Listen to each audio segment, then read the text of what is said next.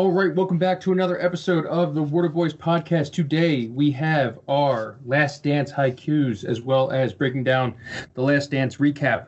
Uh, we're joined by Zach Berman, writer for The Athletic. We break down the draft and uh, more Eagles moves for this season. And then we finish with Jason's life advice. All right, let's get into it.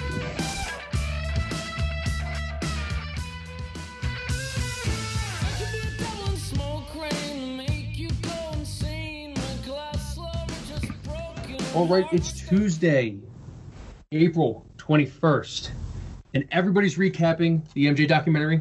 You've seen all the content. We're not going to do that for you. Instead, we're going to give you poems. We're going to give haikus about the uh, about the MJ documentary, 575, like they taught you in uh, in in language arts class. Um, you know what, PJ, start with your haiku. All right, here's my haiku. First one of the show. A little nervous. Make sure you check out my 575. Make sure you know it is 575. there we go. Jerry Krause slander. Michael Jordan did cocaine. Pippen got bitch slapped. That's my three takeaways. Pippen did get bitch slapped. He did get he did get bitch slapped. he got bitch slapped. and Jordan cocaine, a ah. legend, but definitely happened. Definitely happened. But allegedly. Uh, I'll go next. All right. Everybody hates Jerry Krause's rat midget ass. Fuck you, Jerry Krause. You went angry. You went with an angry. I, went, I did go angry. He he pissed me off. I think he's a, I think he's an asshole. All right. I mean, God you're entitled to your opinion. Allegedly, yeah. he's dead. He's dead. Allegedly Not, dead. not, yeah, not. Allegedly. I'm just throwing more dirt on him. It's not Okay. fair. All right. I got basketball was great. now it is not as cool. Pippen is my boy. Not a very good poem writer. Did you I or your ten year old nephew write that one? Uh, I don't have a nephew. Well, I, yeah, I guess I technically have a nephew, but I don't count him as a kid. Um, yeah, let's let me go ahead and say something. Haikus and poetry, not this guy's strong point. Even though this was my idea, I kind of regret it. And we have five more weeks of this to go. So We'll get there. yeah, by by the tenth week or by the fifth week, you're gonna be like, I might just, I might just morph mine into being like the first five syllables being about the, like documentary, and then the next seven plus five being about whatever I want to talk about. I, I need football. Yeah. I am excited for draft. Yeah, Islanders would have won the Stanley Cup. That boom, go. that's a good line. Now, now, real quick. I know we like the haikus, but like there are other types of poems. We could do other types. We of could poems. do. We could do poems. Ooh, ooh, like a slam Alright. poem. Slam poem next week. Ooh, Yeah, Alright. slam poem next week. we'll do Like- slam poetry. like in Yeah. 22 Jump Street. yeah, Anything can be a slam poem if you talk like this. yeah. I think you get to like clap a little bit, maybe stomp a little bit too. Mm. All right, I'm gonna have to watch some videos, but I, Yeah. I came up with the idea that more poems. It's my fault, you know, if Jeff I'm bad Gibbs. at slam poetry. Watch Okay. Def Jam slam poetry. Don't know what that is. It's on HBO back in the day. Oh, I also have winners and losers. We're doing winners and losers of the Mhm. documentary. Pick a couple. Um, Scotty Phil, Michael Jackson. I know what you want to say about Michael Scott- Jackson. Phil Jackson. You Where's said that? Michael Jackson. Oh, Michael Jackson. It's Phil funny how that works. Like you did Reggie White last week, you know, Michael I Jordan, Phil White last Jackson. You week, yeah. combine them, you get someone famous like Michael Jackson. That'd be a really, really good dancing coach. Um, they run the triangle. Um, I don't care what anyone says about Scotty. He made 110 million dollars in his lifetime. He got paid out. I'm not crying about Scottie Pippen signing a seven-year, 18 million dollar deal. He got paid. He just got bitch slapped. That's just Yeah, he he got a bit, uh, yeah, he's a loser. He lost. He got Oh. bitch slapped. He got, he got hazed. In this episode, he's not a winner. These in two, episode one. Yeah, in he episode got one. It bitch slapped. was on episode two. I kind of combined them. Yeah, yeah, yeah, yeah. Okay, that's you know, total. I agree. He- I think that yeah, I think total total he he did. I mean, he was a six-one equipment manager and became a Hall of Fame six-time champion. So I think he won. Charles Oakley bitch slapped his ass. Charles Oakley did pitch that. and Bill Clinton scouted him. And when they called him, Sc- yeah, Oh uh, wait, wait, yeah, okay, I'm back on winner. I'm back on winner. they called him Bill Scott Clinton. Pippen. Scott Pippen, baby. There's Yeah, Mike got Jordan too. Mike Jordan, yeah. Hey, they got this guy in New York or in uh, North Carolina called Mike Jordan. It's like, Next ugh, is gonna be Denny Rodman. yeah, Roy Williams is really. He was really good. Yeah, Roy no, he Williams was was, really very good. frickin', frickin', Frickin'. I liked Roy Williams. yeah. I still That is like Roy Williams. Um, He won. Tangle hats, that's a winner. Kangle hats. Kangol hats. Okay. No, no. I'm not. I'm not wearing one. I might show up with a Kangol hat in the next podcast. You should have a Kangol hat. I, you could pull off a Kangol. Thanks, man. But not a scally cap. I could probably pull off a Scally cap. Yeah, you got the Irish face for it. I'm German. Thanks. Uh, um, growth spurts, huge, huge, hu- huge documentary for growth spurts. No opinion. Never had one. Yeah. Um, as a guy who had a it downstairs. I had a growth spurt. I understand. Uh, Dennis Rodman grew 14 inches in, through high school to college. Um, like right. you said, Scottie Pippen grew seven inches in college, and then MJ uh, became 6'3 when he was originally 5'8 from sophomore to junior year of high school, which is, if you put those all together, that's pretty insane. Mm-hmm. That's like, is that like 30 inches of growth spurt over three people. Yeah. It's a lot of One inches. yard of person. It's one yard. Of, wow. Damn. Almost. So that's, 36 I mean, inches, but I, some of us would just say we peaked early. We, our growth spurt peaked early, and that's why we're not in the NBA. well, but, mm, I've often said to my speak friends, yourself, they've laughed at me. I've often said if I was six five, I'd be in the NBA. You think you got game? I don't that? think. All right. One day, one day, when we're allowed outside. We'll Yeah. we'll we'll figure it out. We'll film that one. I'll take you down to the post. Sorry, I found out I could shoot left-handed like years ago, and then I realized I should be shooting left-handed in general. Oh, that's Oh. actually funny you said that because I found out that I shoot better left-handed with a hockey stick than I do right-handed, which I'm predominantly right-handed. That's interesting. I'm I write left-handed. I'm a weird guy. I don't know. Move on. All right. Um, losers: Jerry Krause and LeBron. You're gonna give LeBron a loss? Yeah. That's an unsolicited shot at LeBron. Jerry Krause lost. LeBron and Yeah, the Jerry Jordan Krause team. lost. Ooh, you don't know where Jerry Krause lost when like Jordan was like, "What are those uh, growth pills make you stronger? You take diet pills." Yeah. I That's was like, he hey, right you there. come shoot layups with us? You want us to lower the rim for you? It's Yeah. like Jesus. It got me. Does Michael Jordan really have to be that big of an asshole to the little guy? Leave him alone. I don't think he just he he, he cruised on one uh one mood and one mood only, and that was he wanted to let anybody know. He let the Yeah. janitor know probably if the if the floors weren't swept well. Clean prob- this shit up. yeah, probably like these these Sucks. dusty ass floors you're you're sweeping over here. So Don't use that pledge again. and LeBron, yeah, LeBron. Uh, I think I think the LeBron stans will never admit it. I think they took a seat back to, last Eh. night. Mm. I don't think LeBron stans won. I'm not gonna say LeBron won. What was But- the LeBron? There was a LeBron documentary already, isn't there? About the high school. Yeah. about the high school one. That was really, Oh. really good. Yo, LeBron's high school documentary, all time preview. Like all time preview. Yeah, the trailer, Yeah. unreal. Well, that was the uh, that was the Drake, Eminem, Kanye West. Yeah. Forever. Yeah. Yeah, but it was Dude. unreal. The Twitter game last night over in like winter. The Twitter between Jordan and LeBron last night with those the two stans going at each other was very entertaining. You want a Very- loser? You want a loser? PJ's phone because he's in a group chat just debating Jordan Yeah. versus LeBron for the We had a last two two hour discussion Yeah. this morning. It's That's sparking. that. I, I, Everyone's going at it now. Everyone feels like they got to say. That's craziness. Yeah, you couldn't. You couldn't. I couldn't debate. I don't think I could debate LeBron Jordan for more than like five minutes. The only, the only, the only athlete you could ever get me to sit here and debate is Schmidt versus Rollins. As great as Philly of all time. It's a debate no one wants to have, but I will gladly have it. I'm not even a Phillies fan, but I want to have that debate. As great as Philly. Yeah. I'll take Schmidt. I, Everyone would. You can debate Jack Fritz next time he comes on. Perfect. Um, all right. Before we get into our interview with Zach Berman, let's talk a little draft Thursday night. NFL Mhm. draft Let's live go. from Let's uh, Roger Goodell's basement. everyone's basement. Everyone, I guess, yeah, you're right. I mean, I don't know if you saw the Dianna Russini tweets today. All hell was breaking loose for the first couple picks. Oh yeah, it, the Bengals. Yeah, Their, the first pick was wrong. I can't wait till the Bengals like accidentally pick like Shea Patterson or something. They're like, oh shit. They wind up with some loser who sucked at Michigan. John Uh, O'Corn. there was 32 GMs on at one time, Mhm. and they all forgot to mute their phones. Can we talk about Zoom real fast? Yeah, Just real fast. I know we're not supposed to do these side tangents anymore. I had to do like a virtual memorial funeral. Mhm. No one knows how to mute themselves. Oh no. It's uh, come on. At one piece of etiquette, you should come onto a Zoom call muted. hmm Do you have conference calls at work? I do. Oh, I'm and wear a suit? I'm a big muted out. Well, no, I didn't wear a suit. I just didn't turn my camera on. It was a funeral. I don't know. I don't know. Oh, I, I assumed I assumed you wore a suit. Yeah. Were you even like on camera, or did you turn it off? Nope. I just turned it off. Okay, I think that's smart. I think. I mean, I, Yeah. Yeah. That's what I do for my class every day. I- they haven't I seen my can't- face in three months. I'm too close to the person to like talk about this in depth, but like, well, off Yeah. camera, I'll give you the trust tree talk about it. Okay, but yeah, I mean, I think Played if, if you're if you're in corporate, well, so every every month we have a HR call, just the whole overarching um, business, and it's like 300 people on the call. Nobody has any idea how to mute themselves. It's ridiculous.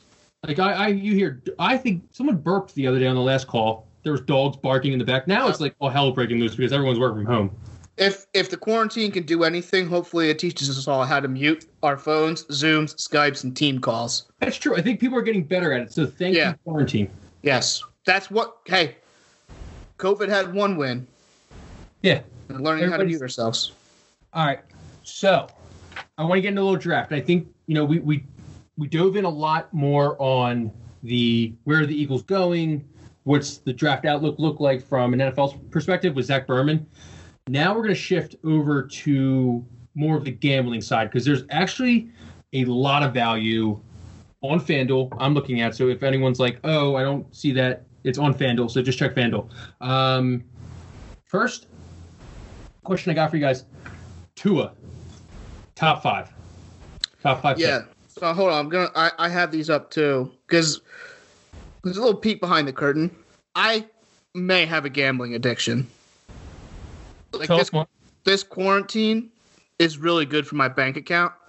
I mean, Kyle, before before the bank account, I was telling you my super system of college basketball betting, where I was taking 14 team parlays Yeah.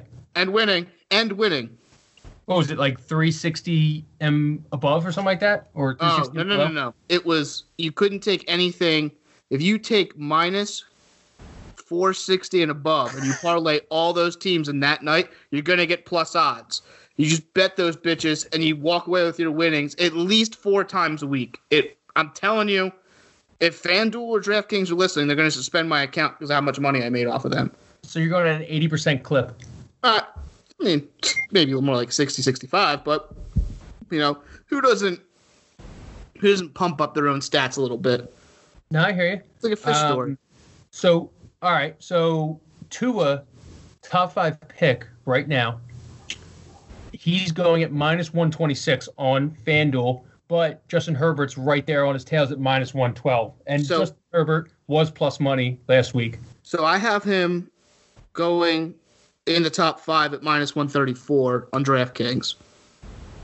Okay. Thanks for thanks for going to FanDuel. Just letting you know. I'm a DraftKings guy. I hear I'm a DraftKings guy too, but they just put their NFL draft stuff on like yesterday. Okay. FanDuel's had FanDuel's been ahead of the curve for like a, a week or two. I see Um, no way that. Well, Jason's out. I see no way Tua doesn't go in the top five. So, backing up a little bit, it's kind of going nuts. Like uh, uh, we talked about this with Zach Berman. I don't know what's a smokescreen and what's not. It looks like San Francisco wants to trade their pick now. The Giants want to trade their pick. The Lions will look at, at trade offers. Cleveland's talking about trading their pick. Jacksonville. Jaguars just Yeah. released their best player. So it's like this draft is going to be awesome, and that's even This is- before someone hacks into it. Here's the problem with this draft. Well, not a problem. The quarantine has made this draft so important because we just need something. We need news. That was the best part of free agency. Now, free agency was a little quiet in Philadelphia. They signed some nice players, but nothing special. This draft, in a football sense, has it all. You're going to have trades. You have four quarterbacks that could go in the top four, in the top ten. You do. Love could move. So you have Tua going in the top five. Yes, I actually think uh, I'm going to jump a little forward. I have two quarterbacks going in the top five, and you can lock that in. What do you know what that pays out, or I don't. I, I mean, I could I could parlay it real fast and give you the payout on it. No, that's okay. I just want to know if you had. Oh, I'm going to do it anyway because I love it. So, furthermore, the first three picks right now are going off Joe Burrow, Chase Young, and Tua pays out 460, which I kind of love. I kind of feel like the Lions, you know, they're they're they've been mocked, basically Jeff Okudah, and that's really it. And no one's really talking about the Lions. I could definitely see somebody jumping. I'm looking at you, Patriots, jumping the the uh, the Dolphins and just, just fucking the Dolphins like they fucked them for the last 20 years. The Patriots aren't going to do anything special after putting those uniforms out. Boom, roasted. Um, plus 460 right now with Joe Burrow, Chase Young, Tua is is is very tasty. That's your top three. That would be the top three. You got to give them in the exact order. Hmm. Yeah, I think I like that. Burrow, Young, and Tua. And Tua. But I know the problem is people love Herbert, No, people do love Herbert. I think and he's and he's healthy. if you want Tua, I think you might have to get up to at least the fourth pick. Because I think the Jo- I think Gettleman Oh, no, you gotta doesn't know three. what he wants to do. Well, hold on a second. There was a tweet that came out today that they did their they're doing a ton of research on Herbert now. Who the Dolphins? No, the Giants. Mm-hmm. Yeah, how about that? It's like what Could the you imagine if they just give up on Daniel Jones, who wasn't that bad? He's okay. Yeah, wasn't mean- that bad and okay. It's the same thing, PJ. He had eight, he had 18 fumbles in like 12 games. So would you if you Full played in the NFL. Um, Wow, wow, I'd have more than that. Um, no, sell I, mean, that would short. I I think no matter what the Eagles did, if they got Justin Herbert, it would just be like the happiest I've ever been in my life because it would be hilarious that you, You mean the get Giants? two squares. Giants. oh, okay, I got, I got you. Never mind. I, I follow Giants. along. It was worded weird. You want the Giants to take That's Herbert. it. As an Eagles fan, Where do you do you have anything that you're looking at right now that you're like? Yeah, so I, I actually really like this one. This is an interesting conversation here. Jalen Hurts under 60 and a half. Selection. So third round, you're saying? Oh, he has to go in the top two rounds. Okay.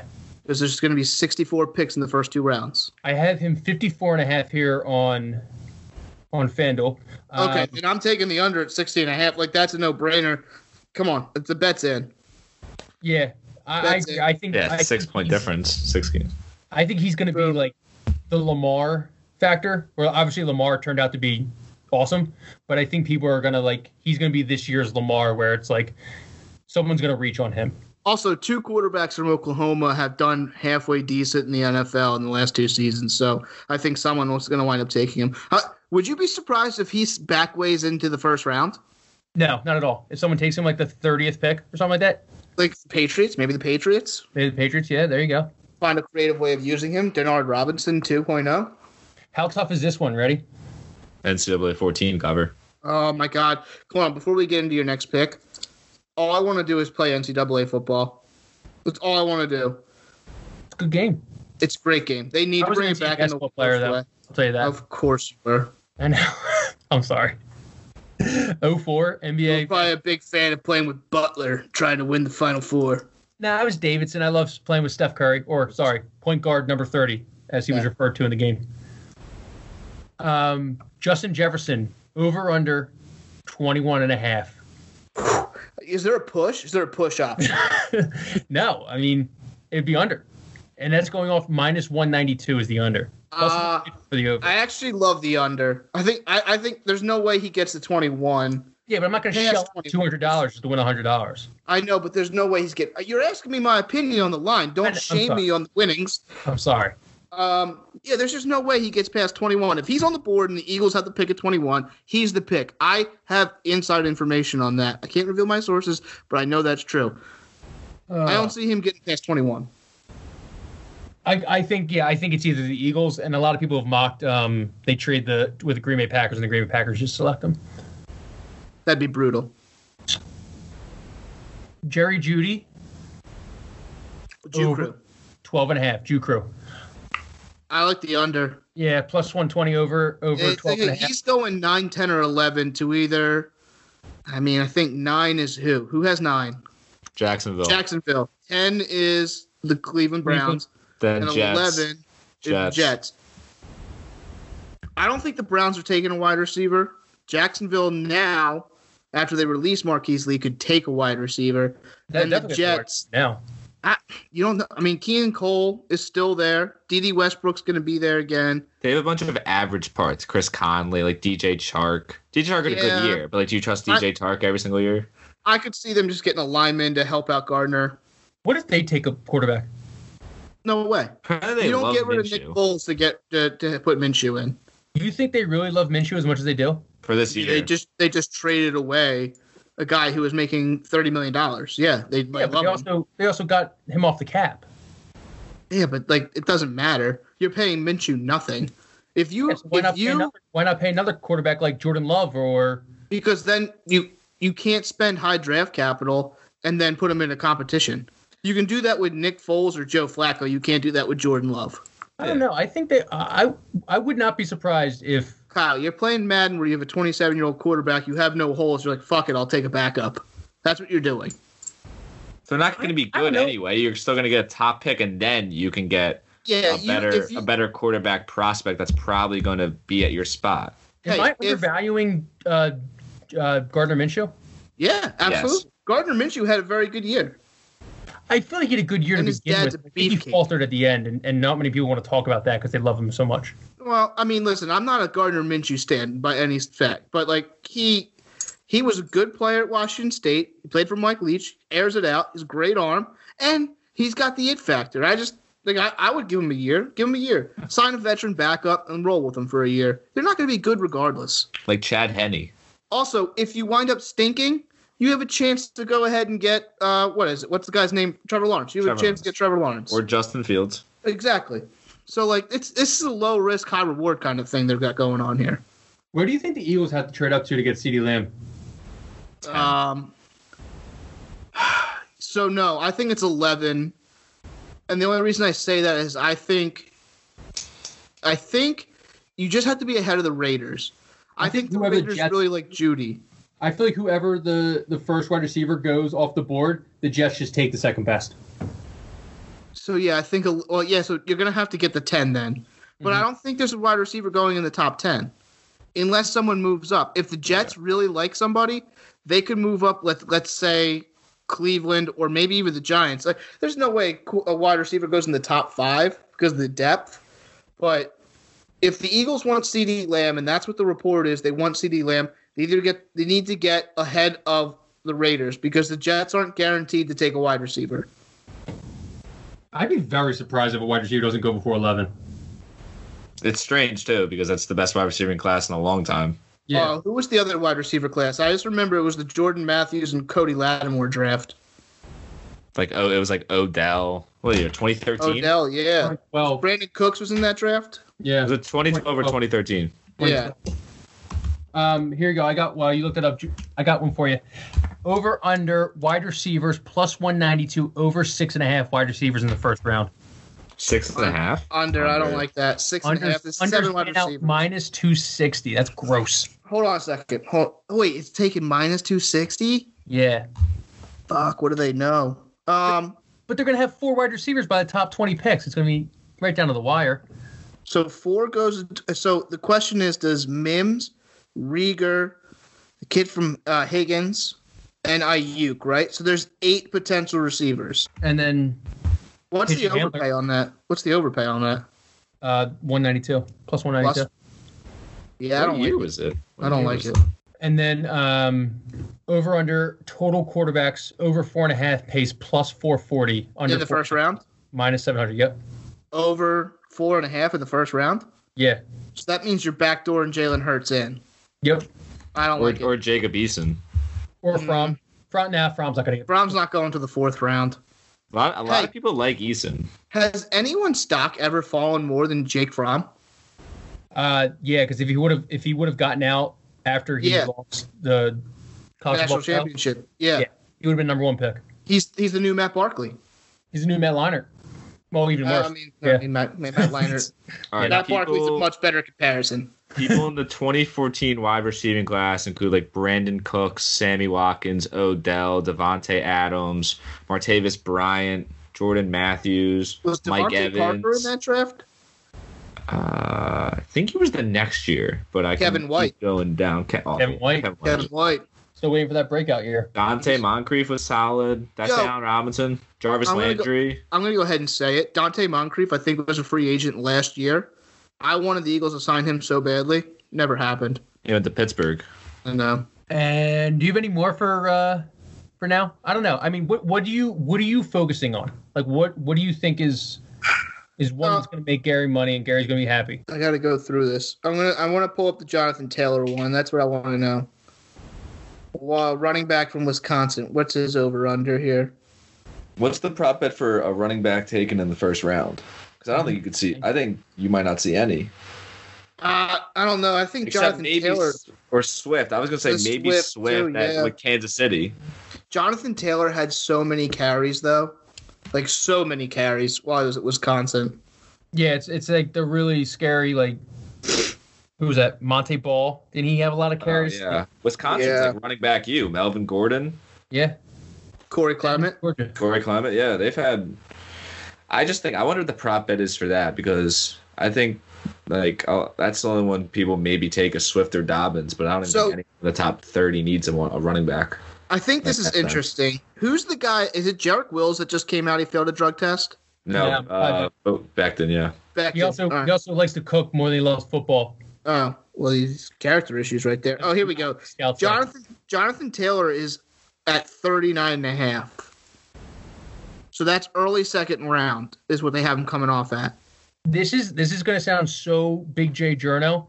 I listened to a, a an interview that he had, and like I fell in love with him. Jonathan Taylor, Yeah, he broke my heart. He just ruined Michigan season. He ran for like 250 yards in the first half. he was just like awesome, like just He an was. awesome dude. Like He listen. We had Doug McKnight on, and we had uh, Randy the Plumber on. I'm a big root for the conference guy as long as it's not Ohio State.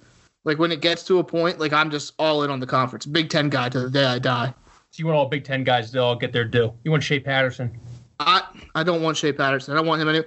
If there's one Michigan player, I'm going to give a little Eagles insight. If there's one Michigan player that I'd like the Eagles to draft, it's wide receiver Donovan Peoples Jones. He's a return specialist as well.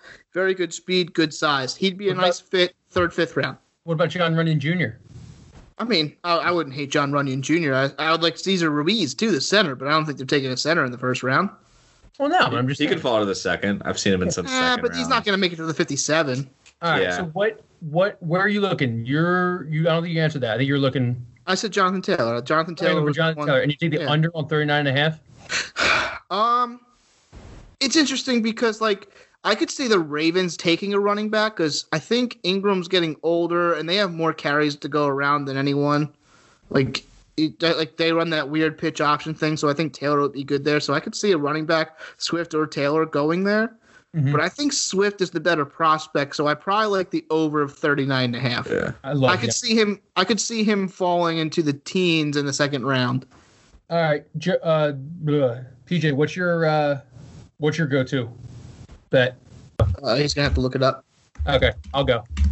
Mine plus 460. Joe Burrow, Chase Young, Tua, all in exact order.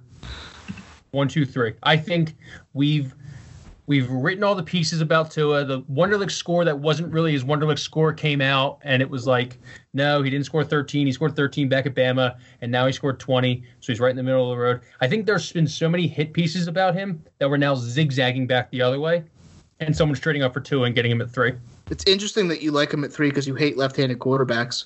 Well, I don't like left-handed quarterbacks in general, Yeah. but you know, as long as it pays me out money, I don't care if you're left-handed, right-handed, or by by-handed. Listen, I love where you're Or coming from. I. I think your argument is great, but uh, this this whole Herbert thing scares the shit out of me. I think someone falls in love with Herbert and takes him three. So, so here's what it has right now. It has uh, Tua going off before Herbert minus 116, and uh, Herbert pays out minus 110. So like that's basically even. If you're a GM right now, who you taking, Tua or Herbert? I hate left-handed quarterbacks. Okay, fair. I'd probably take Herbert too. I was on. I was big Herbert um, Heisman watch, but then I was like, well, he plays in the Pac-12, so he'll have to like, he'll have to like do insane things. Then they lost to Auburn, and his Heisman was over. That's right. Um, yeah, Herbert. I, I just like the the hip injury that Tua had scares the shit out of me. Well, I mean, if Herbert would have came out last year, there's a good chance he's the number one overall pick. Over Ca- uh, over Kyler Murray. There, there was there was talks um, about him being number one overall, and they were sh- people were shocked he went back to Oregon. Yeah. He was the number one draft. He would like quarterback for Kyler Murray. Mhm. Before he announced. I mean, All right. you- I mean, Gary, if you can build a quarterback in a lab, Yeah, you it's will- yeah, I know. That's why I said I, I think someone falls in love with Herbert and takes him. yeah. That, I mean, that trading up for Herbert, whoever trades up for Herbert, because like we talked about the Giants, right, liking him at four, like that's going to be really interesting. And then whoever, whatever team, because we don't even know exactly, whatever team wide receiver they love the most, like whoever trades up to the nine, eight, nine, ten spot. Yeah, who's to To say someone's not just like a fully in love with Henry Ruggs and wants him? I heard the Chiefs love Henry Ruggs. Of course, the Chiefs love Henry Ruggs. They love speed. yeah, they also have a hundred dollars left in like cap space, so I don't think they have like they're able to like trade picks and trade capital and stuff. So Uh, my my uh the I so looked up some draft. The my number one thing. It's not the best odds, but so you go. Let me pull it up. So Derrick Brown is over and under seven and a half, and it's minus one seventy. And that's not the best odds, but I say there is zero chance he falls past Carolina at seven. Yeah, I couldn't There agree is more. no chance. They need. They were bottom. I think they were the worst team in the league at defending the run the last five games. Like they were getting destroyed up and down. Matt Rhule loves guys who are tough, go high motor, can go. Fit. I mean, that's what they did at Temple. They stopped the run consistently. Like I, I just think it makes perfect sense. It, they also they. I mean, Luke Kuechly's a linebacker, but like you know that that goes into your run defense, right? Like be able to stop and go inside. So. I think there's just no way he falls past seven. Minus same. 170. Yeah, first year head coach, short seat, short off season because of COVID. You just take yourself a nice defensive player, plug and play. So here you go. So for the second best odds you can get on FanDuel, Joe Burrow, Chase Young, Derrick Brown at three, No paying shot. out four twenty. That's the No second way. best one. There's like, no way he goes three. Two, Tua's I'm that, that, that's good money though. You get two or three because the Detroit Lions are definitely the number one team. You would say they would trade down because you can get Okudah at six. Well, remember, seven. remember Uh, that tough. I mean, Okudah's Okudah's really good. I don't know if you get he's getting out of the top five. Well, like, but hypothetically, if you trade down, like, so the third pick, let's say the Chargers trade up, right, and then they get Well, hurt, yeah. So and the then Isaiah is- Simmons would go four, and then you think Okudah would go to the Dolphins at five when they just have Byron Jones and Xavier Howard? They'd probably well, take There's no way. There's no way the Dolphins leave this first round without taking a quarterback. Exactly. no way. Yeah, exactly. So, I So yeah, I'm with you. so I think I think a, a six So three what's the swap. under on Okudah? a four and a half I saw. But that's that's because they're saying if the Lions could trade down or not. That's why they had that half mark. They did the math of the two. Yeah, hold two. on a second. If you're the Lions, why don't you take the kid from Clemson? Isaiah Simmons. Yeah, why don't you take Simmons? I would just take Well- Simmons three and not even fucking think about I think it. Simmons is the best defensive prospect. I think he's insane. No, go on, Chase Young. Yeah, but Chase Young one is position. a monster. It doesn't matter. It's the most. It's the second most important position in football now. I, I, I, it wouldn't shock me in like five years from now if Isaiah Simmons is like the best defensive player in football. No, Chase Young's a slam dunk. It's one of those ones you just. He's a he's a can't miss prospect. He's the best player in the draft too. Yeah, I don't. I don't think there's any chance he doesn't go past two. Like it makes sense. He went to DeMatha Like- High School. It also sucks that he's going to be a Redskin because we have fucking Andre Dillard floating out there trying to draft Chase, uh, trying to stop Chase Young. They're going Yeah. with like a 49ers motto. It'll be their fourth first round pick on the line. That's that dude. You build between the trenches. So Jeffrey Okudah is. Um, I, I think I think they go with Okudah. Uh, going back to your Detroit point, because uh, Darius Slay, they just lost him. I, I mean, that makes sense. Maybe it makes too much sense, but I mean, it's a reason why it's going Burrow, Chase Young, Jeffrey Okudah at plus one twenty five, and that Well, is they like, took the tight end last year, right? yeah. And then also they're not going to take Derrick Yeah, Brown. Remember, remember Nick Fairley? He was like Oh, a yeah, famous yeah. prospect, and he's Nick sucked. barely. He's from all. yeah. I think Martha Ford still, you know, you know how much she's, you know, really into the team. She's probably still reeling from that Nick Fairley pick. You leave Mark. You leave her alone. You keep the Ford family out of your mouth. Sell the team. Um, all right, before we go, before we get to the interview with uh, with Zach Berman, I want to just go into so the first draft pick by the Philadelphia Eagles, uh, Justin Jefferson plus one one fifty five, and then uh, position of Philadelphia Eagles first drafted player, wide receiver minus two thirty, linebacker at five plus five hundred is the second option. Yo, this linebacker thing won't die. Now, Uh, hold on a second. If let, us get some raw reactions here. If you get the 21, let's say Jefferson and Kenneth Murray are on the board, Mhm. where are you going? Um, uh, if is Patrick Queen still on the board? Sure. Ooh. I like I like Patrick Queen. I, I like you SEC like Patrick Queen like because you like LSU. linebacker. Kenneth Murray is the better linebacker. Yeah, Kenneth Murray's uh, just side to side beast. Yeah, Kenneth Murray is clearly the better linebacker. know, he had 155 tackles last year. Not this, like he had 108 this year. He had 155 the year before. Yeah, Kenneth Murray is. Uh, if if he's there at 21, you you really think about taking a linebacker. Okay. I- if you want to believe in Big 12 defensive guys, you do that. I don't. You I- say, Je- you say Jefferson was plus 155? yeah. Why would you? That's like I don't know. Why would wouldn't you throw that? That's like free money. Yeah. you got inside sources there, Gary. That, that he's the guy if he's there. Yeah, I mean I can't reveal my sources, but if he's there, he's probably being taken. So Yeah. that's that's the that's 150 55. Although my source Money. also says like he he wouldn't be surprised with a move up. So and you also wouldn't be surprised if he got uh if we traded back too. yeah, he wouldn't be surprised if they traded back. Wouldn't be surprised if a linebacker. But you know, if he's at 21 on the board and they didn't trade up or trade back, they'd probably take Jefferson. I think we could all agree this. I think this year would be the most interesting draft that we've probably ever watched. Oh, Yeah, The only reason it's interesting is because we have nothing else to do. Every draft is this compelling. We just don't care as much. Also, one thing I don't know if you guys mentioned this that so usually Goodell always walks up to the podium, right, and he gets booed. Right this year, there's no podium. You can't get. Pretty sure Coors Light or Bud Light. beer Bud Light is doing something where you can send in your booze, and when he goes Should up to the first in? pick, you can boo eat in? boom. yeah, I'll, be- we'll send All him right, ready? I'm gonna I'm gonna give a countdown from seven. Ready? Seven, six, five, four, three, two. Wait, I need you best. Boo. Ready?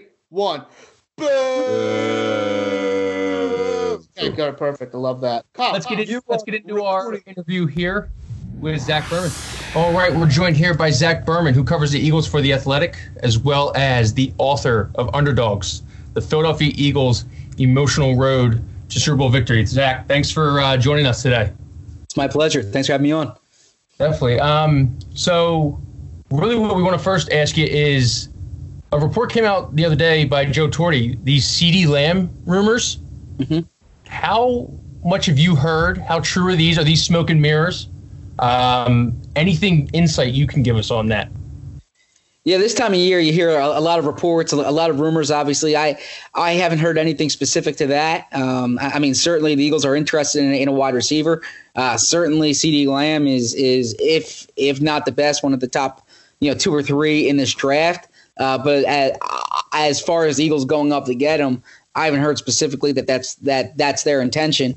Um, you know, you it's pretty obvious they want a, a wide receiver, and if you want a wide receiver in this draft, uh, CeeDee Lamb would would be one of those you're very interested in. Uh, but I would be surprised if, if, if the Eagles sacrificed significant resources uh, to move up that high. Now, if it gets to a situation where Lamb or Jeudy or Henry Ruggs falls into the teens, uh, then I can certainly see the Eagles within striking distance there.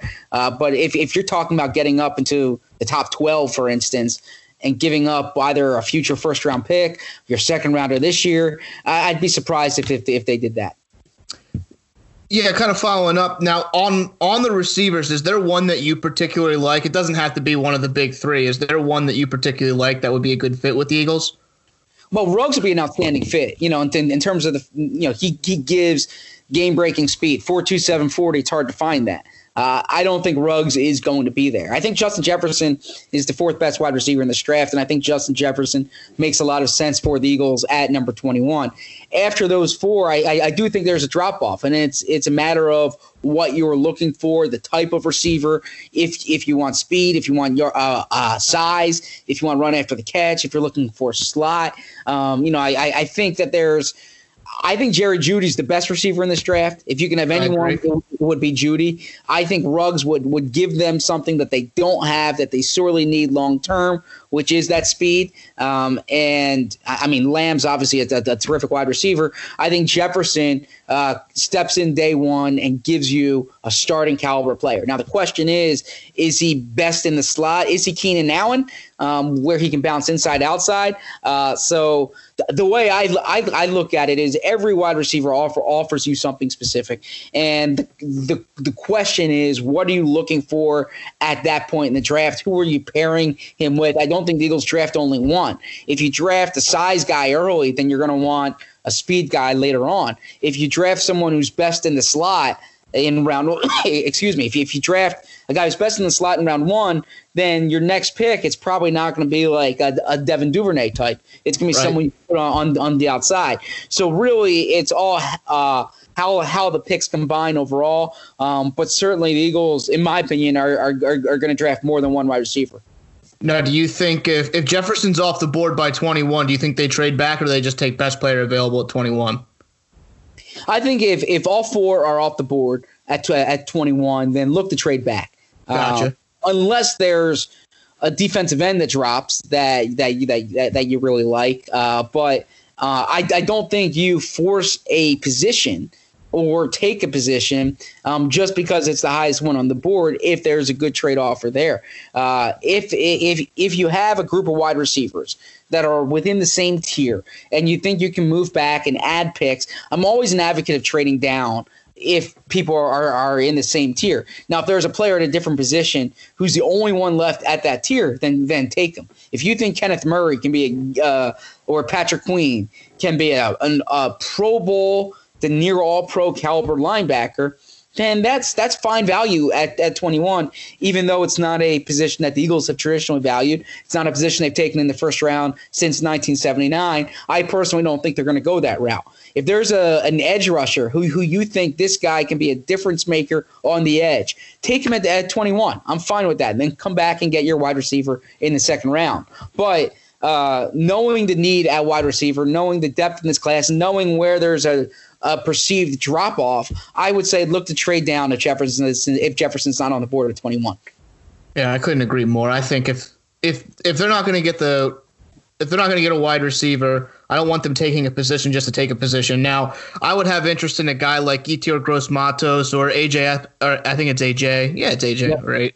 Epenesa. I like both of those guys, but I don't know. You know, that's another pick on a defensive lineman in the first round. I guess the value is there, but I don't know if that's exactly what they should do, I think more capital would be the better move. Get more draft capital by moving back. I, I will say though, edge rusher is a long term need. Um, I you know, agree. Uh, Brandon Graham, Derek Barnett are, are, are excuse me, are your two starters. After that, though, you have depth, but not quality depth. You're looking at Josh Sweat, who looked good last year. They mm-hmm. traded a fourth round pick for Avery.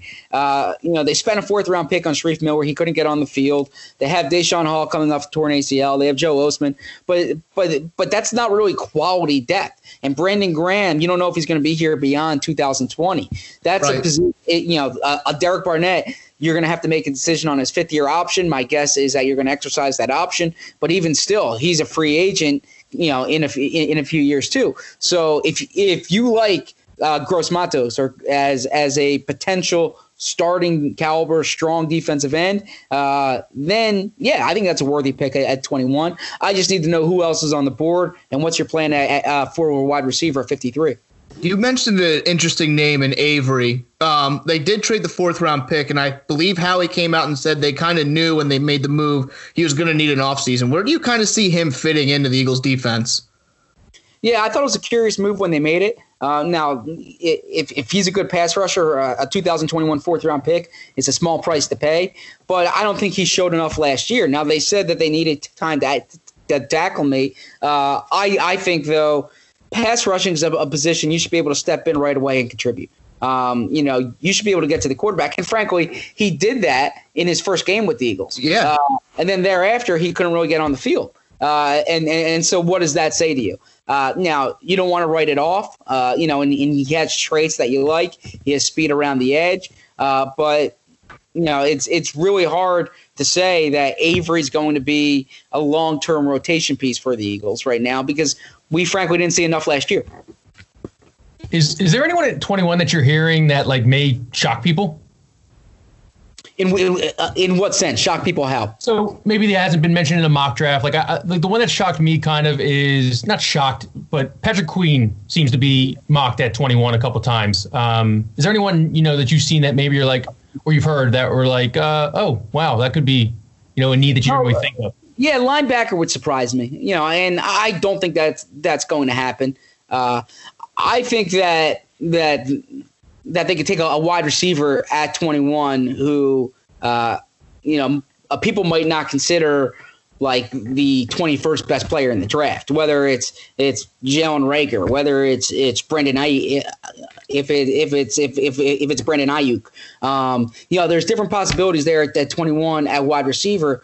Who uh, it's not kind of from that consensus top four, and the reality at wide receiver, and you know, I, I think you've seen this after you get past Jefferson. Uh, there's there's a lot of difference of opinion on Oh yeah. Five, who should be eight, who should be ten. Uh, so if if you're taking the fifth receiver in this draft, it might be someone who a draft analyst says is the tenth best receiver. It might Right. be someone who who you think is the twelfth best receiver, uh, but the Eagles have him rated highly. Uh, the, you, know, you know, the Eagles have him in that tier of a of, of a day one starter. So I think that the surprising thing might be a, a wide receiver who is not con- traditionally thought of as the fifth best in the draft. Ian uh, Ian Rapoport tweeted out today that like the media he heard from a GM like the media has been mocking like wrong basically Had- all the mock drafts he's seen that you know these GMs aren't really looking at what guys at ESPN at the Athletic et cetera are, are mocking. Now I'm a big smoke and mirrors guy. Is that smoke and mirrors? How much smoke and mirrors are we getting? I feel like there's going to be a lot of just like trying to send people down the wrong the wrong hole. There is Yeah, I, mean, I mean that's every year though. That's the thing is is like, and, and and that's why you can only read so much in the mock drafts. One pick changes everything. You look last year, the Raiders at four, they they took they, they took Clelin Ferrell at, at four, correct? Um, that that changes everything thereafter. Uh, I think back to 2014, the year the Eagles took Marcus Smith. Blake Bortles goes high. Okay, Blake Bortles goes what was it three, four to Jacksonville, and then you know then the board falls thereafter in a way that people don't expect. Um, the Bills trade a lot to go up and get Sammy Watkins. That that changes the trade equation for other teams trying to trade up. Uh, the board didn't fall the way the Eagles thought that year because they didn't expect a lot of the outcomes that went early. Johnny Manziel fell in the draft. Um, so there's a lot of different things that could happen. So I, I don't think this year is going to be as dramatically different as it's made out to sound. I think every year it's so much fun to talk about the draft. You spend a few months uh, discussing it the week before. You hear all these rumors, you hear all these scenarios. Teams on the board, they take someone who people aren't necessarily expecting. You know, last year, uh, were you expecting Daniel Jones to go six? Were you expecting Daniel Jones to go to 17? Um, so one pick can, change a lot. And so that's why I, I think that most years um, it's it's really you know I, I think mock drafts are for fun. I think ratings can be informative, but I think mock drafts are more for fun. No, I definitely hear you on that. I that. do love mock drafts. I, do, I read every like mock draft. Yeah. It could be Sure. like, it could, I don't know. It could be like us doing mock drafts, and I, would- I would like read that. Um, so, I, I saw a report today that the Lions are taking calls on the third pick. Um, Justin Herbert is now minus one twenty five to go into the top five right now. So to your point there, that like you know if Tuas falls or or or or you know Herbert or, or Love gets taken top ten, like this could definitely this could be the craziest draft we've seen in I don't know since was the Manziel draft really probably the last craziest Yeah, I one. mean, I think, I think one thing you see every year is, is is that is that quarterbacks m- most often go higher than you think, and that changes the board. Um, I'd be surprised if Herbert fell. I'd be surprised if Tua fell. I'd I, I'd be surprised if Love fell. Uh, I think quarterbacks go earlier. I think offensive tackles are going to go early this year, and that's why I think the Eagles are, are, are going to get a good wide receiver at, at 21 because I think quarterbacks rise and offensive tackles rise. so I, yeah, I couldn't agree more with Sky- that. should should I be looking at uh, Jordan Love plus three hundred top ten? I don't want to uh, give you any I gambling. don't, don't worry. No, no, no, we about it. want the hot tip. Send you an invoice. yeah. Um, but but yeah, I mean, I think I think quarterbacks. Um, I, I think most years quarterbacks rise. Uh, I'll put it that way. I, I think you see that most years. Uh, Nice. Zach, what was the decision like to to work for the Athletic? Move from I believe you were with the Inquirer and you moved to the Athletic, correct? Yeah, so yeah, I did. Uh, it was great. I mean, I look, I, I love the Inquirer. Spent seven years there covering the Eagles. Um, grew up reading the paper. Um, It was an amazing place. I still subscribe. Uh, have such respect for all the guys there, honestly. Um, but uh, you know, the Athletic was an opportunity that I I was really interested. I, I was a consumer before I was an employee, so I I really love their product. I thought that uh, you know I liked what they were doing, and I was ecstatic to to, to become a, a, a part of it. So honestly, I, I was at a great place, and I went to a great place. I know that sounds like a politically correct answer, but that's absolutely the truth. And the athletic, you know, just from from covering every team, covering every sport, uh, you know, the the technology involved, the app, it's it's it's it's it's an amazing place to work. I'm I'm really lucky to be there this is going to sound like I'm plugging the athletic, but the athletic really is just fantastic. Uh, I think you. it was when you went and uh, Arthur Staple went over to the athletic. And that's how the that's how I wound up. I was like, I have to have this. Like, like and then now I'm absolutely hooked on it. I sit and read yeah. the Athletic for like three hours a day now. Yeah, no, I, I really appreciate you saying that, and and I I I felt the same way. Like I was I was reading it uh, all the time, and and and when they called and they were interested, uh, I, I couldn't wait to join. Do you ever think? That, do you ever think that you know you graduated 08, right around 08, 09? College in 08, Yep. Yeah. So it's kind of crazy that you know you went right into the newspaper business, and all you heard was how the newspaper business was dying and it was recession proof, and now you're over the athletic, and you guys are like corona proof. Do you ever just you know uh, I mean, honestly, like you know, the I don't get as, as much in, in, in, into the business models. Um, I hear what you're saying, but my uh, my whole you know, like I, I, I just try to, to report on the team, do good work, and, and you know let the people who handle the business side worry about that. Uh, but you know, I'll say that that the Inquirer, um, you know, they're they're I mean, I mean, their coverage right now has been outstanding too. So there's, you know, I, I heard when I uh, uh, started there in 2012, uh, I was hearing about challenges, and they're still doing great work now in 2020. And so, um, uh, my opinion across the board is that uh, don't pay as much attention to the distribution model. Pay more attention to the to the journalism. And if you do quality journalism, uh, whether it's appearing uh, on paper, whether it's appearing on your computer, whether it's appearing on cell phone, whether it's appearing on the television screen, uh, quality journalism, quality reporting, uh, that that will last, in my opinion. So, uh, yeah. you know, I switched to the athletic, and, eh, but um, but it's the journalism really that that that I focus on more so than yeah. the business. Cream rises to the top. I hear you. You're a good company guy. I uh, yeah, guy. You're a good company guy. That's right. People um, call me a company guy all the time too. Who's the? Yeah, I got more of a fun question. Who's the big swinging dick in the room for the Eagles media at this point? what do you mean by that? Who's the guy? It's like Gunner's been around forever. Rube's been around forever. I feel like uh, Les Bowen's been around forever. Is there like an etiquette to the room where it's like, hey, we let this guy go and then everyone else gets a chance, or is that not a real thing? No, I mean you know if if if, if you're there every day, like I'm around these guys more than I'm around my family during the season. Uh, I mean, that's the reality. I'm, I'm, I'm, traveling on the road. You get to know these guys well. Uh, so no, I think there's you know there's competition, but there's a lot of respect. I I mean that genuinely. So uh, yeah, so there's no media rivalries. No, I mean there. I mean there's definitely competition. You know, oh, yeah. you you want to. Uh, I get this story first. You want to talk to this guy. You want to write this better or report this better than the next person. But you know, we're there. I, I can't emphasize that enough. Like you're there every day during the season. Um, you're around each other throughout the off season, so you you get to know them well. You know, you're working for different companies, but there's also a fraternity um, among the reporters too. This is kind of a out of left field question. What's the best question you've ever asked at a media presser? I know you probably have thousands of them. You got to get me. Yeah, no, I, I could probably give you my worst more than my best, but uh, I'm okay with that. Yeah. um, my worst was actually I was covering the Giants back in um, this was 2010.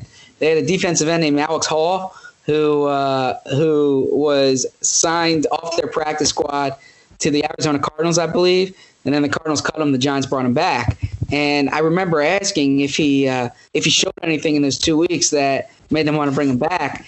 And the reality is that he was inactive for those two weeks. So it was a really bad question. I should have done my homework. Like the transaction came right before I went out to talk to Coughlin. And uh, that I was that was a bad, bad question. I learned my lesson the hard way. Uh, sometimes it's better not to ask the question at all, right? Um, if, if, if, if, if you haven't done your homework on it. So that was a bad question.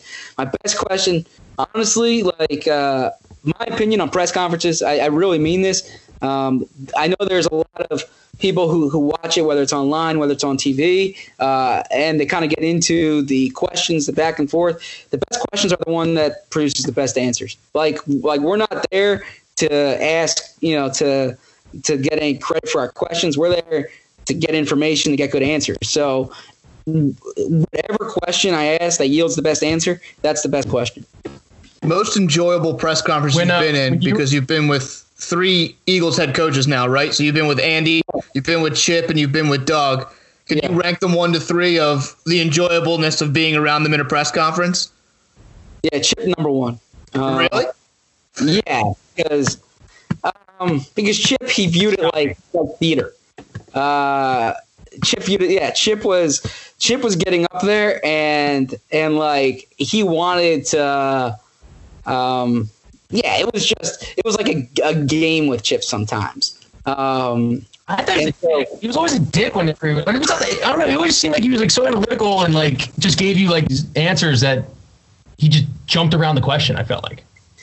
I I thought he would like actually he, you know, he would listen to the question. He he wouldn't necessarily give a stock answer. Like you never knew where where Chip was was coming with something. Um, now I'm just talking about on like the podium. You know Oh, yeah. when they're speaking in the press conference. So you know the relationship with coaches were are are are different kind of behind the scenes. Um, I only covered Andy in 2012, and that was a crazy year all around. So it's Not hard the- really to um, Yeah, kind of put tough him in year. there because he was, you know, and, and he was losing his job at the end, and we uh, the team was four and twelve. We kind of knew where Yeah. that was going. Um, but Doug, uh, Doug, you know, sometimes Doug can be uh, in a good mood. Sometimes, like like Doug doesn't know what to say. Sometimes Doug's not in a good mood.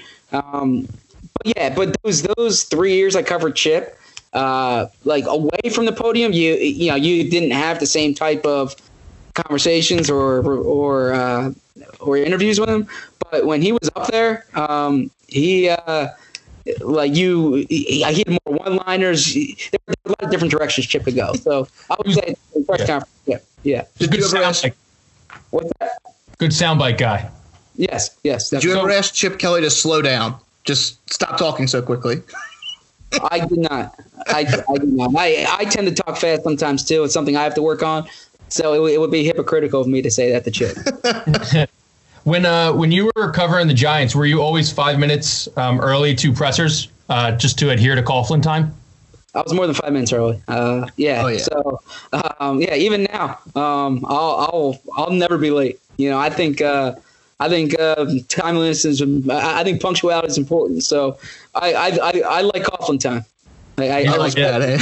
You would it be traded for two first round draft picks for coming in late all the time. All right. I don't have my uh, my clock set to Coughlin time, but um, you know, if if if someone shows up late to something, uh, I, I it, it frustrates me. So yeah, so I like That's fair. You were you were right on time. Like I I, I Oh, right on time. Skyped you, and you were like two thirty. Bang here. The reason I had to push the time back is because I was on a podcast before that uh, I knew was was going to run long, so I wanted to make sure I was there. Okay. So Uh, as so as an Eagles fan growing up, what's it? Lo- You're an Eagles fan, right? Growing up. Growing up, I was correct. Yeah. So what's it like to go from like being an Eagles fan to covering like a division rival to like some would say would you know when you were growing up when we were growing up the Giants were the Giants were kind of the cream of the crop in the division I mean, Yeah, well.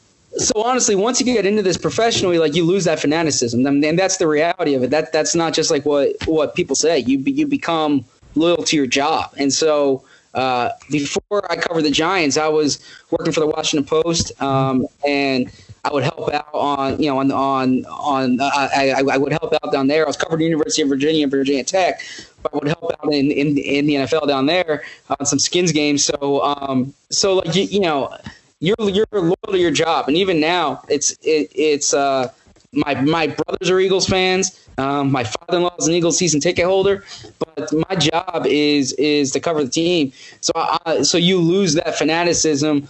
Probably when I was in college, when I was covering you know teams in college, um, you, are you're focused on your career. You're focused on on doing well. You're focused on on you know comporting yourself the right way. You're you're not as focused on the emotional you know swings of the team.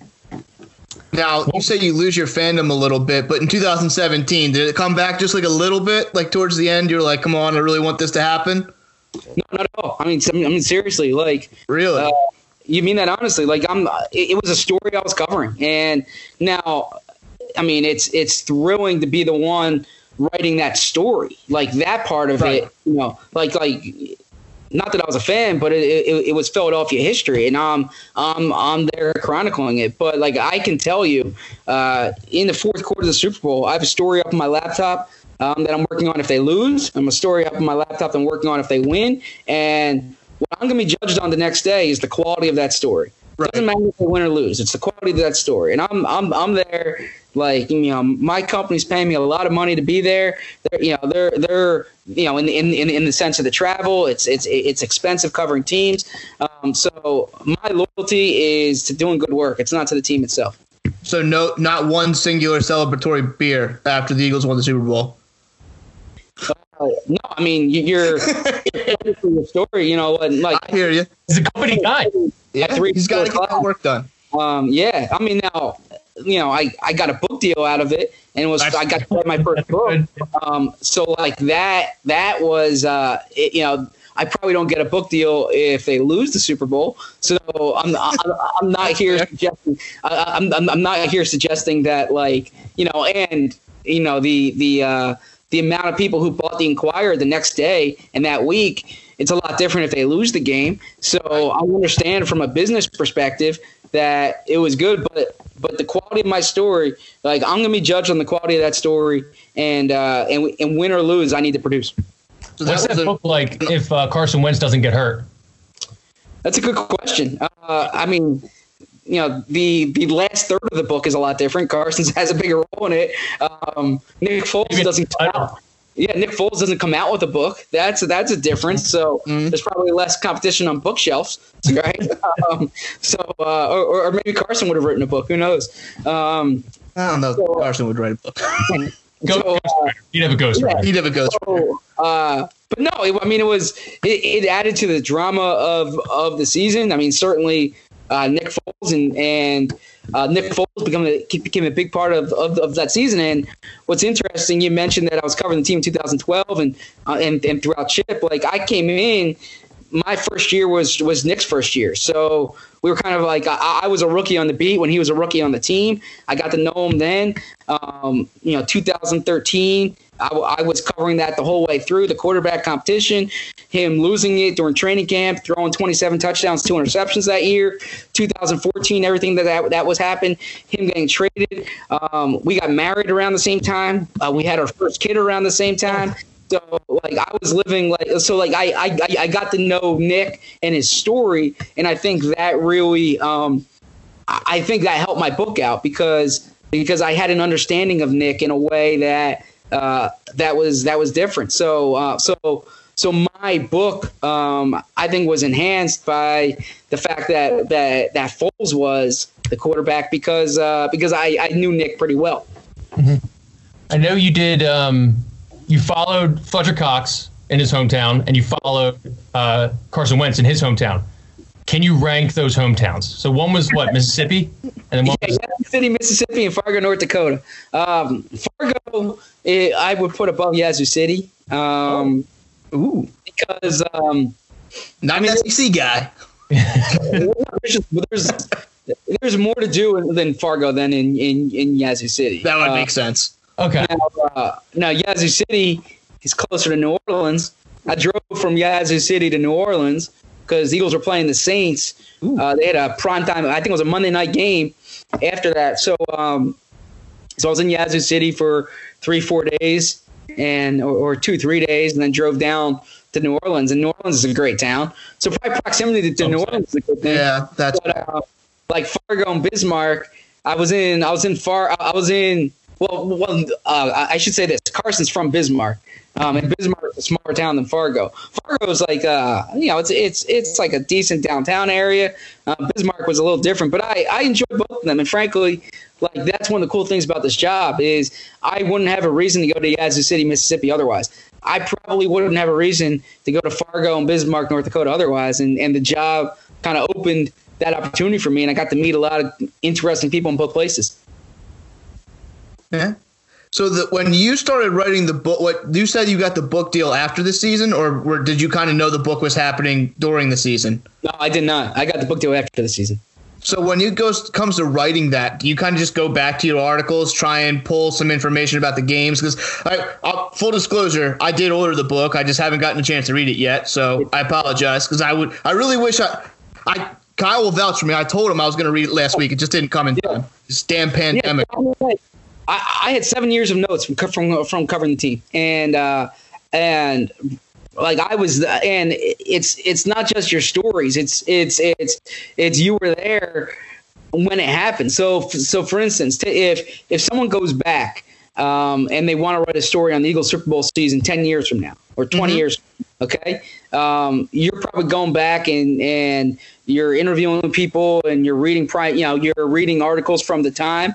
Like i i got to live it. I was there in the la memorial coliseum when carson got hurt. I saw him you know going to the bus. Like i i was there when nick foles threw 27 touchdowns and two interceptions. I was there uh, when the eagles traded for carson wentz. Um, so like you know I, I was there when they hired doug Pederson. like uh so so uh, what I found in the book writing process, it wasn't just just the articles. It was the fact that that you lived it, that you knew these people, and that you got to talk to them at the time. It's it's one thing to go back now. If if someone was doing a book on the Super Bowl now, or the Super Bowl season, I should say. Uh, it's it's easy to connect, or it's it's easy to say uh, on December fifteenth of 2017, you know, the morning after Carson gets hurt, if my memory is correct, that you thought they were going to go on and win the Super Bowl, and you thought Nick Foles was going to be the Super Bowl MVP. That that wasn't necessarily the opinion at the time. Like I remember talking to Malcolm Jenkins about this topic at the time. Um, you know, after the, the Giants game that year, the Raiders game that year, um, the Cowboys game in Week 17.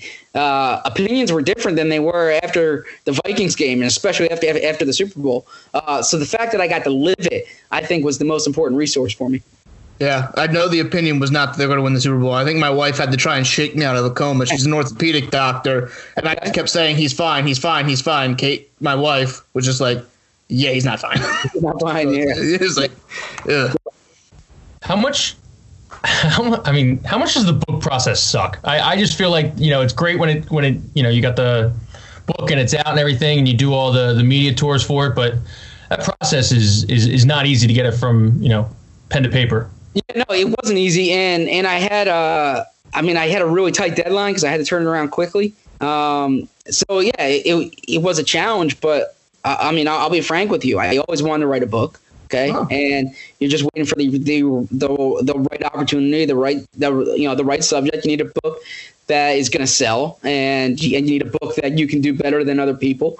Um, and uh, and so it was a really unique opportunity. Um, and it was an arduous process, and I I uh, I still was covering the Eagles at the time, so I still had free agency and the draft and all of, all of that stuff covered. Now now fortunately I mean, if I'm if I'm being completely honest, the 2018 offseason, uh, it wasn't kind of as eventful as some of these other off seasons were. Um, you know, and and the Eagles, uh, you know, going the, the, draft that year, the Eagles didn't have a second round pick or a third round pick, um, so there there wasn't as much attention in Philly leading up to the draft. Uh, you know, now they traded, they had they traded back from their first round to the second round pick, so they were able to get uh, got it. But going into the draft, um, the the it, there wasn't the same attention as there was now. So I was I was able to really kind of allocate time mornings and, and nights to the writing process. Um, but uh, no, it, it, was it was hard. But it's it, I've never been an accountant, but I imagine once it, it's it's like being an accountant that uh, you know you're you're you're really pushing to April fifteenth, and then once April fifteenth hits, you know you're you're in a, you're in a better spot. And so I had a deadline, and I I needed to get a certain amount of words in each night, and I was very regimented. My wife was very understanding, and uh, fortunately I got it done, and I'm proud of the final product. Do you let anything in your brain besides the Eagles facts? Besides, what's that? Go ahead. Eagles facts. Do you let anything in your brain besides Eagles facts? You've just rattled off like like drafts from 2011 that I forgot. Yeah.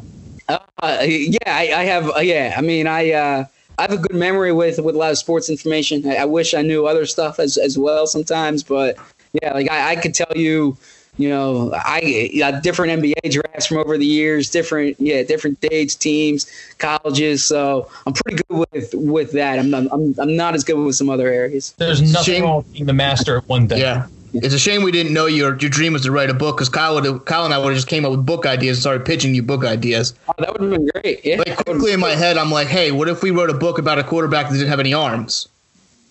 And he won Uh, And he won. the Super Bowl. anyone? Yeah. And he won. It's a feel good story, if you ask me. Yeah. Book. All right. Yeah. Yeah. I'm much more I do nonfiction. Next time we get you on, we'll just start we'll just start pitching you book ideas. All right. Cool enough. It would probably be fiction. It would probably be based in like some intergalactic world, but you know, we'll we'll, we'll, we'll workshop that. Think Harry Potter You meets uh, figure out like, what book you can write better than other people. Um, my my mind doesn't work as as well with that. I'm I'm I'm better with the reporting component of it. well, we'll get you there. There you go. We'll workshop it all together.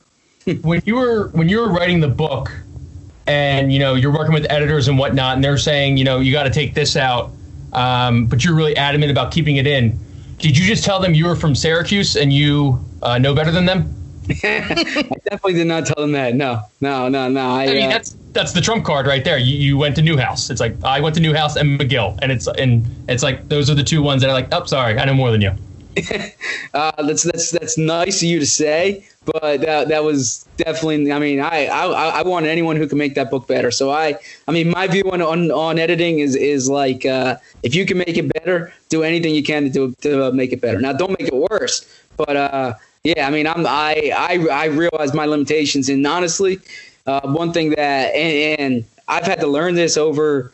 This has been like 12 years doing this professionally, but that like I, I can get too attached to my own words. So it's really important for me to get someone uh, who's like an objective third party to look at it, and that's that's the value of, of that's really the value of the editors for me. So I have two questions left. My first one is out of all the things, all the events throughout the NFL year, the calendar year, what is your absolute favorite thing to cover for in terms of the NFL? Uh, yeah, so my that's a good question because there's like stuff during the off season that's that's. That's that's that's that's fun to cover.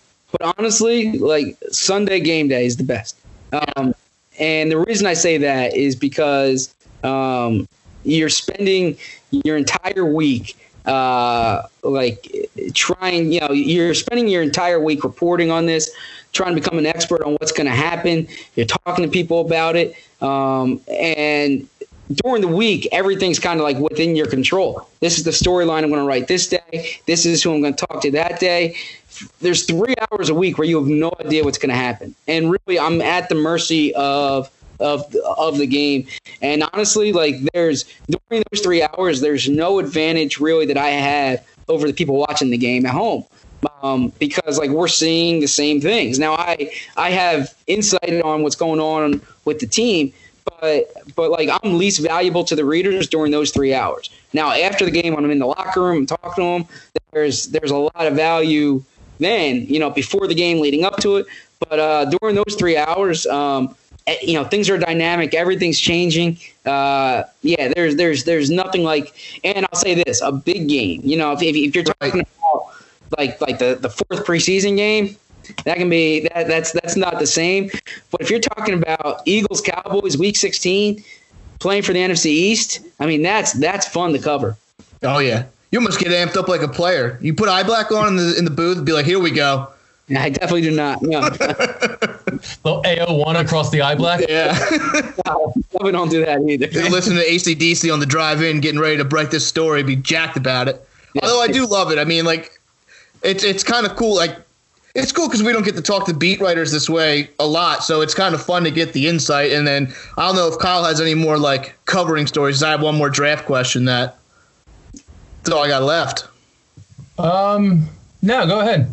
Yeah. So my last draft question is: Do you think? I know you said they're going to take multiple. You think they're going to take multiple wide receivers? Mhm.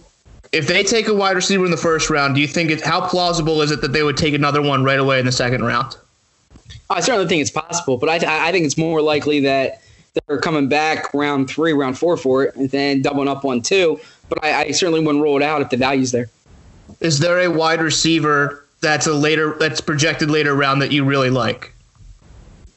Uh, I like Tyler Johnson from Minnesota. I think he's a good Okay. player. Yeah, Yeah.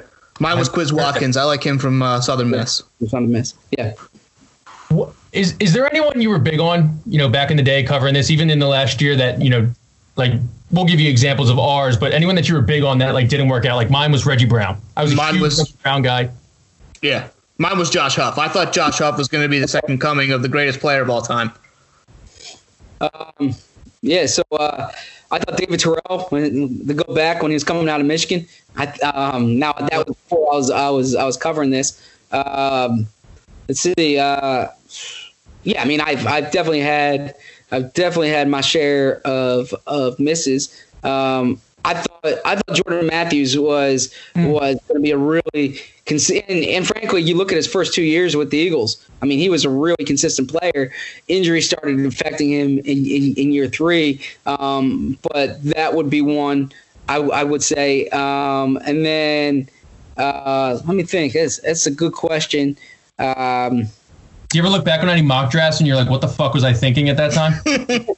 No, you know, I uh, no, because I, I I know what the mock draft is going into it really. Um, Crap. yeah, so yeah, so uh, I have very low expectations when I, I I have very low expectations when I do the mock drafts. Um, I thought Dion Jordan coming out of Oregon, I, th- I thought Dion Jordan was going to be a good player, and I remember um, when the Eagles had the fourth pick that year, they took Lane Johnson, Dion Mhm. number three. Frankly, I think if Dion fell to number four, they would have taken him. Oh, thank God that didn't happen. I mean, traded up. I, th- I thought Dion Jordan was going to be a really good player, um, and uh, I was I was obviously uh, I was, I was I was wrong about that one. I don't think you're wrong. I think I think a lot of people are wrong about that one. I mean, there's a lot of off the field stuff that I think kind of played into that. It was kind of like, okay, he never really Sure. met his full potential. Sure. What's what's the chance this time next year we're looking at Ertz not being on the Eagles? Uh, I, I I think Ertz is going to I I think Ertz is going to stick around. Yeah, I mean I think Ertz, I think Ertz is going to get a new deal, and I think he'll be around. Yep. Okay. Back to your Jordan Matthews point. Uh, what week this year should I expect him to be signed as a free agent? I think that ship is sailed. I mean, I think free. I think free. Last year was tough. Yeah, I think I think, but uh, but I'll, I'll I'll tell you what, the Eagles can do uh, can do much worse than Jordan Matthews in terms of like, the first two years that he had. I think that's everything I wanted to ask. Yeah, I that was great. I thank Yeah. you very much, Zach. That was a lot of I fun. appreciate you. Um, Yeah, go check out Zach covering the Eagles for the Athletic. Go buy the book. Yeah, All right? buy the I want- book. I want it to be a New York Times bestseller by the time this releases on Tuesday. Yeah, Zach, I will. Yeah, that'd be good. I, I I don't know about New York Times bestseller, but Uh, we'll get. if you go to theathletic.com and you don't subscribe yet, click on any one of my articles and subscribe there. You can either get a 90 day free trial or or they offer uh, promotions in, in in terms of percentages off. And I'm, I'm not quite sure what that number is today, um, but check that out. But the 90 day free trial gives you a risk free look at it, and you can sign up on any one of my articles. And I'm very confident that you'll be happy in your product. Company guy. Yeah, what a He's guy. the company guy. He's, he's the greatest company guy I've ever had on this show. I also promise I will. I will tweet you a picture of me holding your book this week once it comes. I appreciate it. So you have that look, to look forward to. Yeah, this look forward to that. I, I appreciate that, guys. All right, I, go to the I- athletic. baby, I got, I, I got to take care of. So uh, Yeah. I appreciate you having me on. All right. All right, All talk to right, you. thank you very much. Zach. Thank you. All right, that was Zach Berman from The Athletic. Right now, we're going to get into Jason's life advice. All right, Jason. All right. Anyone, well, actually, anyone who doesn't know this segment, if you're still, you know, a new listener and whatnot, um, obviously, me and Gary, 27, 28, got life all figured out. Jason, 21, just recently turned 21. She's looking for uh, looking for some life advice from some guys that got it all figured out. So, what do we got to that this week? So I think after my last week's performance, I gave much better, asked much better life advice. And I keep asking myself, what am I going to do after quarantine? Because you know, I'm going to be 21, and we might not be out of here till June, so I won't have my first drink at a bar for a long time. But we've already covered the bar part. My next question is, well, what do you do at a bar? Well, you pick up chicks. And as someone who is Gary, married, and Kyle has a girlfriend, mm. congratulations to both of you. Thank you. As someone who is 21 and single, I you guys clearly have experience in pick. So I need to know a pickup line. Bet your best, your move, your go-to move, or in a situational picking up at the bar. Yeah, I asked my wife to prom.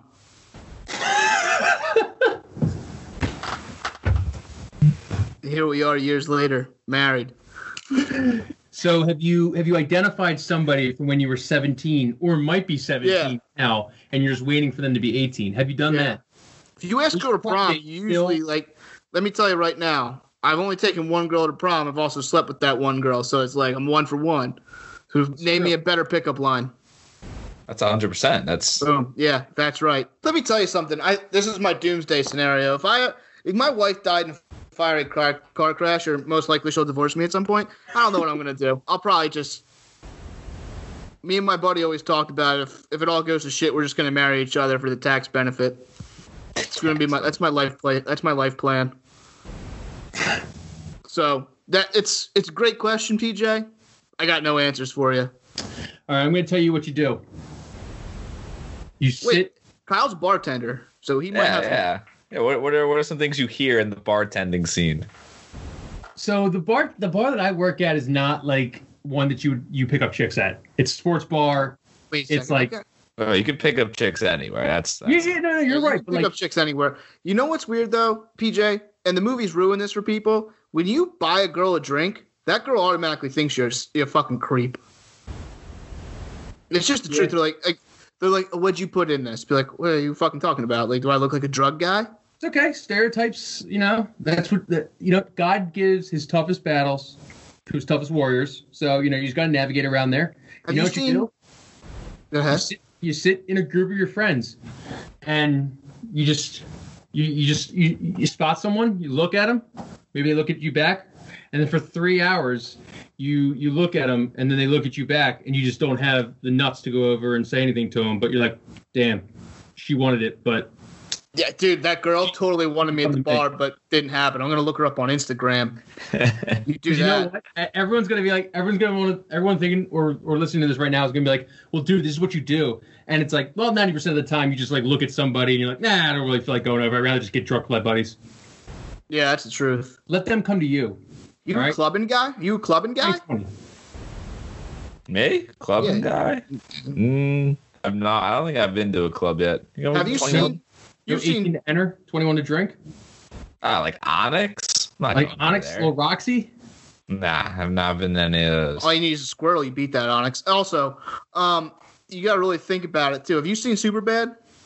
I have, but not to like where I could like you know recollect Oh, everything. okay. Well, at But you're talking about there's- McLovin. Well, at one point they're sitting at the bar and they're like, "You don't want to meet a girl at a bar. You just don't want to." Pumpkin patch. Given the time of year, that's a good place to meet a girl. You know what a great place to meet a girl is, Chase? Where? School. Online. You got it easy. It's dating apps. Yeah. buddy. Don't you know? what? Work smart, not hard. Now we proposed this to somebody else once. Can we just run a, a dating app for you? Like, can we just just try and hook up dates for you? As You like uh. Or I guess. nowadays Hinge. Is Hinge the thing, or is like, it there's Bumble? like, is uh, Bumble a thing? like a hundred things. There's there's a Yeah. hundred things. What's your favorite? What's the hot one? Is there? Uh, Well, like Tinder's the most popular. Wait, nah, Still? no fucking way. Tinder's the most popular. I think so. Tinder's with like, what isn't there a bunch of Russian bots on Tinder? I didn't know that. That'd be news to me if I've been running Damn. the Russian bots. See, PJ thinks Ah. he's been killing it lately, and they're all Russian Yeah. bots. I just fucked you up, didn't I? I'm sorry. Self confidence is shot. Every- maybe maybe it's an age thing because everyone like that's my age at a single or like on Hinge. What's the one where you're like actually trying to get married? Is that like Match.com? Or uh Plenty of Ashley fish? Madison. Ashley Madison? Ashley Madison's if you want to cheat on your spouse. Yeah. Oh, That's a big What- one. So Can you Gary, spell that for me? yeah. Thank you. All right, in 2014, quarter three. This is the best image I could find. I know. Is know this off this. Bloomberg? Because if it is, I don't know if I trust Oh it. yeah, I found top dating apps worldwide quarter one 2019. So it's, Okay. it's fairly That's recent. year over So year. overall downloads is Tinder, then Badoo, then Tantan, Kipo, Okay. Meet Me, Happn, Lovoo, Bumble, Jamu, POF. Never Jambu. heard of half of those. I've not heard of half of those. I'm surprised Grindr wasn't on there. I'm Surprised Uh, you guys didn't know what Bumble is, even though the NBA's so good. It's, on the, you know, I know it's on the Bumble. chest. Isn't Bumble on the like a Bumble is. Bumble's a chick thing though. No, the girls say the girls the girls uh they have to respond first. Do you guys ever um you guys ever do Bumble BFF? No. No. Uh, where you can like find like a, a friend on Bumble. That's for the really uh, lonely people. Okay. But new, Tough and you, admission there, Kyle. and you can network on there. So you're looking for a new job. You can start looking for chicks on LinkedIn. Try and land a hot chick. That's true. You want to know what her her career aspirations are. Yeah. Start going on LinkedIn. LinkedIn. Be like, mm, sorry, you graduated. You really don't need a LinkedIn. LinkedIn's overblown. Yeah. You yeah, think so? Yeah, fucking LinkedIn's like basically Facebook at this point, where it's just a bunch of old white guys being like, "Oh, I made my profits double this quarter by taking these fiber pills" or something like that. Some Yeah. stupid. and It's it's all like ads, just a bunch of people, a bunch of people contacting you, being like, "Hey, I run a business for uh, people that need some passive income. You need any passive income?" It's like, Yeah. well, I don't want to get in your marketing, your your your middle marketing scheme or your pyramid scheme. So uh, I'm okay with this one, Jeff. Ooh, I've gotten, like, also, oh, I have a quick, I have a quick question for you. This is going to come off life, that not really life advice. Can we just get PJ involved in a pyramid scheme and we'll put up the money and see if we can become rich? Sure. Let's do it. Am I gonna have to? Am I gonna have to like? Am I involved with the mob? Um, What scheme is? You never had like Vemma? it's an upside down funnel scheme. First of all, like I know what a pyramid scheme is, scheme is, but you know the mob could be involved possibly. Amway. Is If I'm in Uh, the wrong pyramid you scheme, I'm in the mob. Who is Vemma still big? Peach? is V? Is that the? Was that the energy drink? yeah. It was called Verve, though. I thought Oh, it was Vemma, Vemma, and then Verve was a one too. There was two. of Verve them. was. Wait, so here's quick Verve story. We had my that was my sophomore year of college. That was big. We had a buddy come back. He's like, "Yeah, guys, you'll never understand what I just did. Like, I think I'm gonna make a ton of money. I just bought into this energy drink company called Verve." And we're sitting there, and he he, he goes through the whole spiel, and I just go, "So you're in a pyramid scheme?" He goes, "What?" and we, had, we it was like literally out of a movie. We had to explain what happened, and he's like, "No, no, no. I just gotta get." I was like, "I was like, are you gonna go sell your your Verve?" He goes, "No, like you." Give it out as trials to get people to sign up to talk about it. I'm like, yeah, dude, you're in a pyramid scheme. Yeah, that's um, the the pyramid scheme people are are a different breed, but Yeah. Also, if you if you if you want to be rich and you really want to sell your soul, if you put all your heart and effort into a pyramid scheme, you can make some money. But Yeah. goddamn, are you an awful person? I went What to if? I went to a pyramid scheme seminar one time. I got duped into it. I thought it was like like a sales thing when I was coming out of school. Yeah. Oh, oh no! Like How many timeshares do you own, Kyle? they singled me out and were like, Kyle, because I guess I was. I guess they knew I was like the guest invited by somebody. They're Oh. like, Kyle, you want to be rich, don't you? And they just like they just like tell you how rich you're gonna be. The guys. Oh yeah, there's a, there's a great episode of uh, Always Sunny in Philadelphia about pyramid schemes. Yeah. I mean, they're they're uh, the guys wearing like a suit that you think like, oh my god, he probably Yeah. owns these, but no, he just spent all his life savings on Yeah, on the Gucci suit, and it's like, oh, I want to be just like this guy. And it's like uh, he's like barely making rent.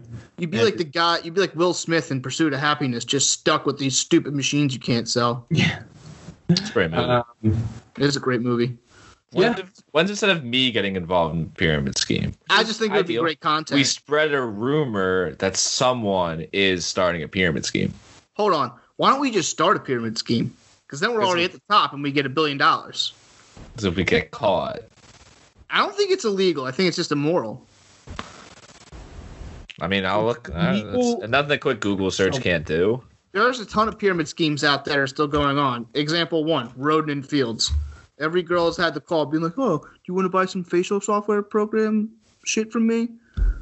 Well, Yeah. it says pyramid schemes are unsustainable and often illegal. Often illegal. We Oh. just won't, wait, we don't have to worry about being sustainable. I just got to make my six to seven mil and get out. mhm.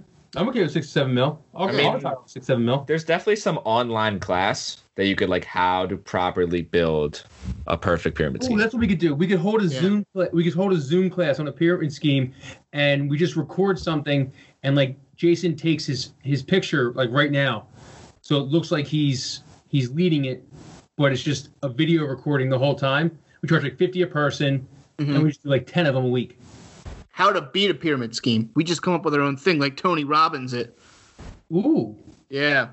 and we just take like that that dude who's like really inspirational when Johnny uh, really need who's the, who's the guy that's like a, a weightlifter who's like really inspirational he's like i need you to want to make money as much as you can breathe This is Tony Robbins. I'm pretty sure it's Tony Robbins. no Robbins. it's not Tony Robbins is white this guy's black Uh, um, Arsenio Hall. yes arsenio that hall was a Boom, nailed it. Wow. That was a guess. wasn't it's not arsenio hall Uh, um and then we just need that guy we need that guy to run it so mm, but I don't know if we'll, I trust we'll that guy. superimpose um jason's face over over this guy's voice Nothing wrong with that.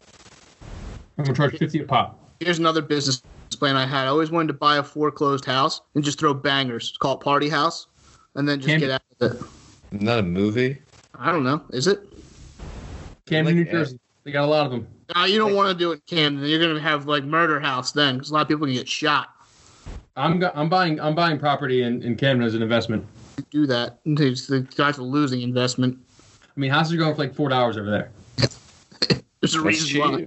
They don't have front doors. well, it's called an investment. You have to let it long term grow. Oh. Oh, for all the all, long-time listeners, yes, I finally did put a back door on my house. If if someone reaches If out, someone to you, remembers that, I'm just- so happy for you because I didn't even remember that. and I've been with you from the start. it looks really good. It's a sliding glass door. It has the blinds between the glass. Looks really good. That's good. Yeah, thank you. No I, big I deal. feel like we didn't answer this sufficiently enough. No. I think I, I had a good conversation. Listen, everybody, I'll tell you right now, everybody's going to be horny after the pandemic. Okay. Yeah. So shoot your shot. All right. Well, that's the podcast. Bill Birds. Go birds.